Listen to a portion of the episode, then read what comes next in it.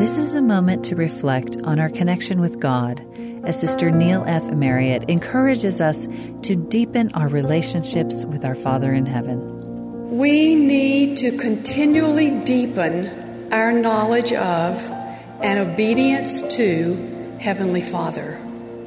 Our relationship with Him is eternal. We are His beloved children, and that will not. How are we going to wholeheartedly accept His invitation to draw near to Him and thus enjoy the blessings He longs to give us in this life and in the world to come?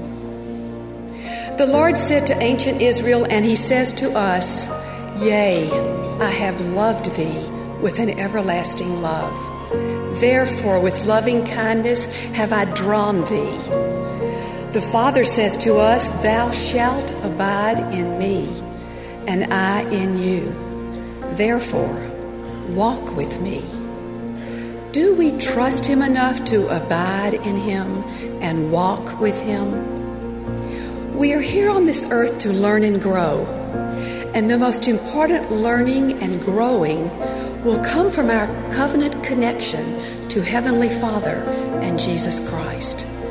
From our faithful relationship with them comes godly knowledge, love, power, and capacity to serve. When we give our heart to the Father and the Son, we change our world, even if circumstances around us do not change. We draw closer to Heavenly Father and feel His tender acceptance of our efforts to be true disciples of Christ. Our discernment, confidence, and faith increase. We must make the connection with Him now to learn what really matters, to love as He loves, and grow to be like Him.